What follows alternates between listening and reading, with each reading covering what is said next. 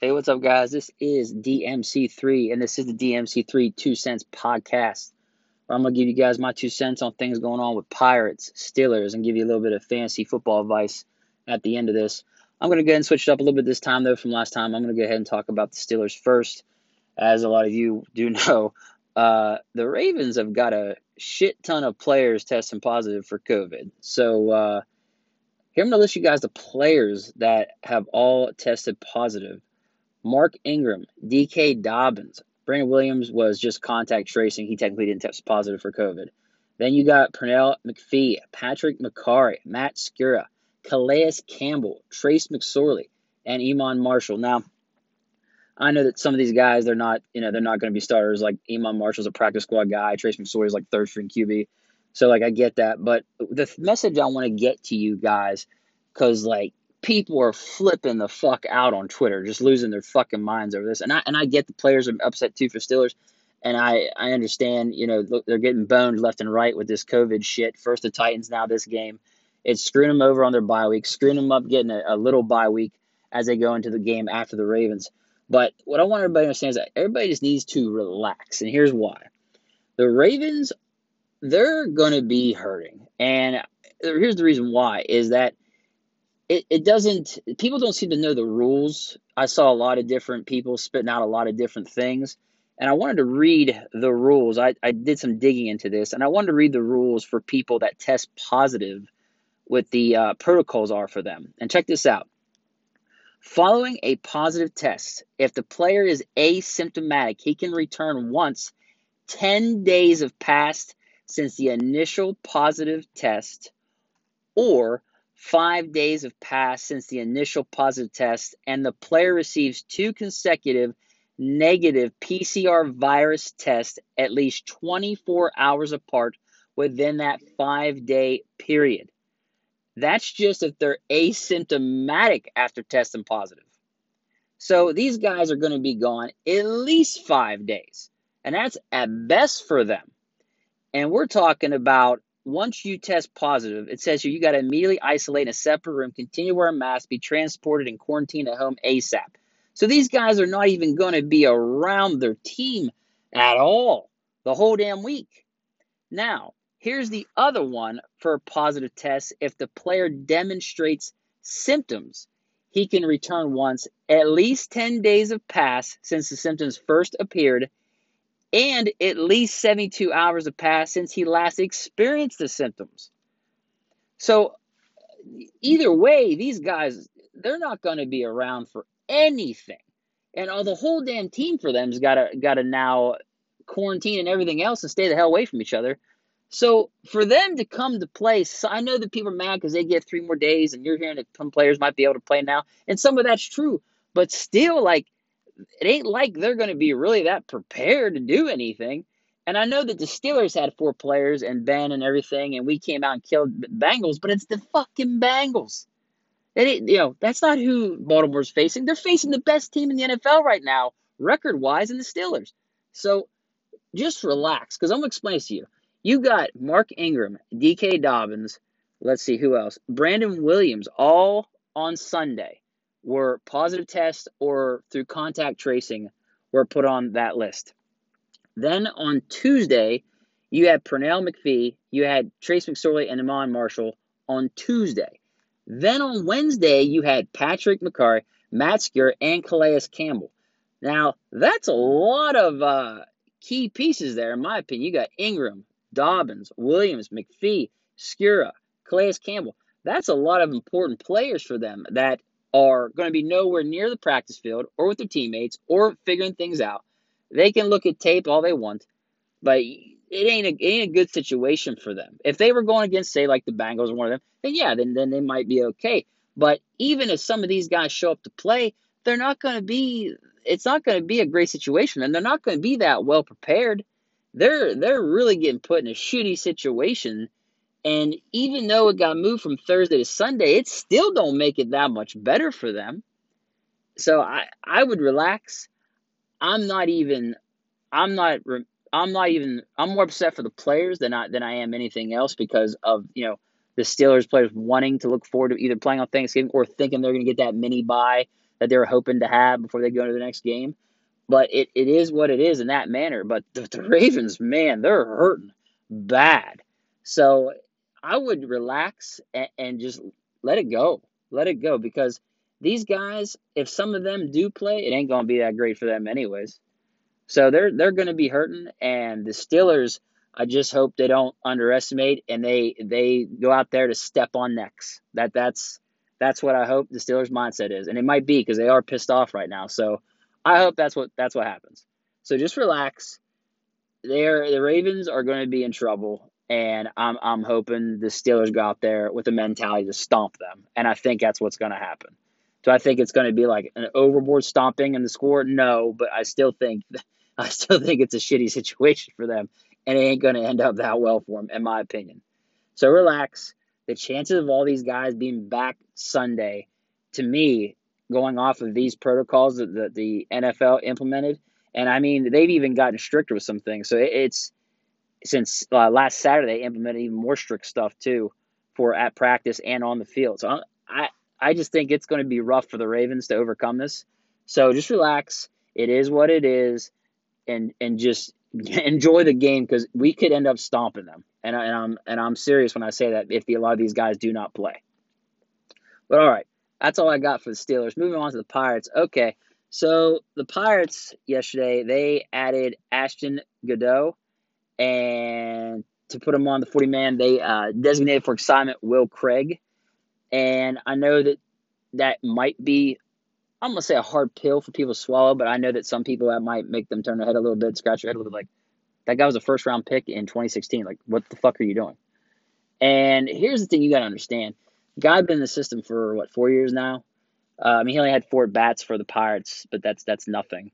And he went over for 4. But but you got to look at these stats, and even in Huntington, in his in all of his glory, even he could understand that that Will Craig for first round pick and everything just was not not ready for the show, if you will. And I, you know what I decided, I decided to do? I decided to go back. Well, first off, let's talk about Ashton Goudeau. Uh, four appearances for the Rockies uh, this past season. ERA seven five six. Yeah, nothing. It sounds just like another Huntington ad, really. But when you look at 2019, I was reading the article by uh, Jason Mackey of PG and uh, in 2019 for Double A Hartford, he went three and three with a 2.07 ERA. So you never know. This this guy might might actually not be uh, too bad. Actually, it might be a decent ad to make to uh, see what uh, BC can do with him. But so I, I, with Will Craig, I'm not really that upset. I'm not surprised. I'm actually encouraged to be honest with you because Cherington just continues to set a standard that if you're just not doing what is expected of you, then then you're going to be gone. And I'm and I'm loving it to be honest. But I wanted to compare some some stats here, and I decided to compare Will Craig's last year at AAA compared to Josh Bell's. Now, mind you, I know Josh Bell when he was called up, he was not called up to be a first baseman. He was called up to be an outfielder. That's what he was drafted to be was an outfielder, and I get all that. So keep that in mind when I read you these stats when it comes to being a power hitter that now Josh Bell has built himself to be. So, Will Craig in his last year AAA, uh, his at bats was 494 bats to Josh Bell's last year AAA, 421 at bats. So he had 73 more bats than Bell. He had 123 hits, and Josh Bell, with 73 less at bats, had 124. So he actually had one more hit than Will Craig. Now, Will Craig hit 23 home runs. He's supposed to be a power hitter, so I you should expect that. He hit 23 home runs to Bell's 14 home runs. And like I said, at the time, that Bell was not really supposed to be a, a big power hitter. So I'm not surprised with that stat. Then Will Craig had 78 RBIs. Now that's good. That that's that's not bad at all. Now to uh, Bell's 60 RBIs. But, but when you think about a first round pick in AAA who's ready for the for the big show, that's that's not that's okay. 78 RBIs. All right, that's not you know over hundred RBIs, but I can go further. Here's the real bad one. Will Craig struck out a and forty six times and 494 bats. to now to Josh Bell's 74 strikeouts. That's half, but also you got to remember Josh Bell had 73 less at bats. But still 146 strikeouts. That's bad. That's real bad. And then you look at the batting average. Uh, Will Craig had a 249 batting average compared to Josh Bell's 295. So Josh Bell hitting 300 almost basically at AAA. That's that I think that's what you want to be seeing from a guy you think's ready when he's hitting 300 or better. Um, but when you got a guy barely hitting 250 at AAA, the jump from AAA to the majors is a big jump. And if you're you're barely hitting 250, I it ain't yeah, it ain't gonna it ain't gonna work well once you get moved up to the big show. And I just I I see what I see now why this guy never really got brought up to really you know look to be used for anything. Look at on base percentage, 326 for Will Craig compared to Josh Bell, 382. I mean that's there's a difference there. and then uh, you get to slugging, and this is another thing I thought funny. For all the home runs he's hitting and RBIs, his slugging was was 435 to Josh Bell's 468. So even as a, a, a, power hitter compared to a guy that really isn't supposed to be a, a, big power hitter, his slugging was still better than Craig. I mean, it tells me there's a lot more doubles and triples involved with with Josh Bell. So I mean, you can tell that, that, that when you look at these stats. Also, Will Craig's OPS, that's combination of on base percentage and slugging together, was 761, and Josh Bell's was 850.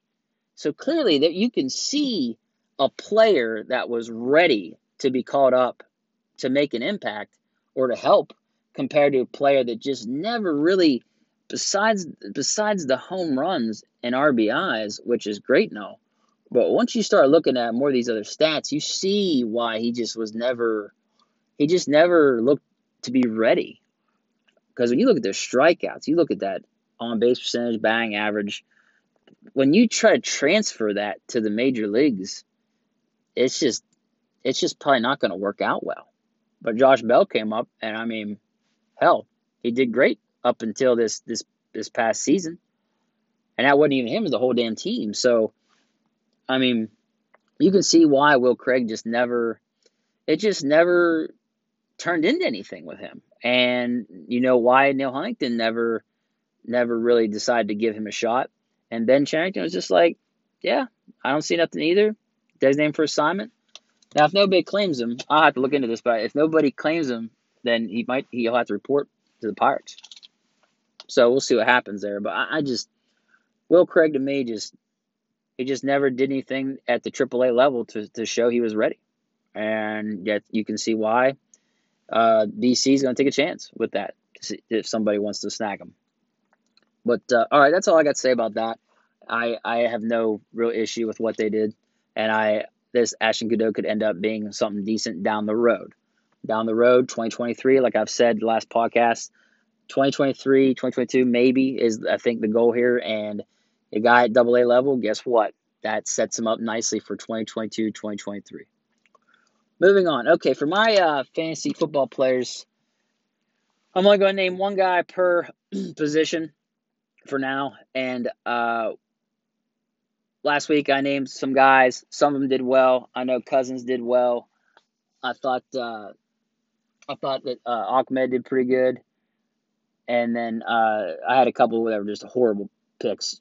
Uh, Bullock didn't do crap for me kicker. And there was a couple other ones. I'm trying to remember. I can't.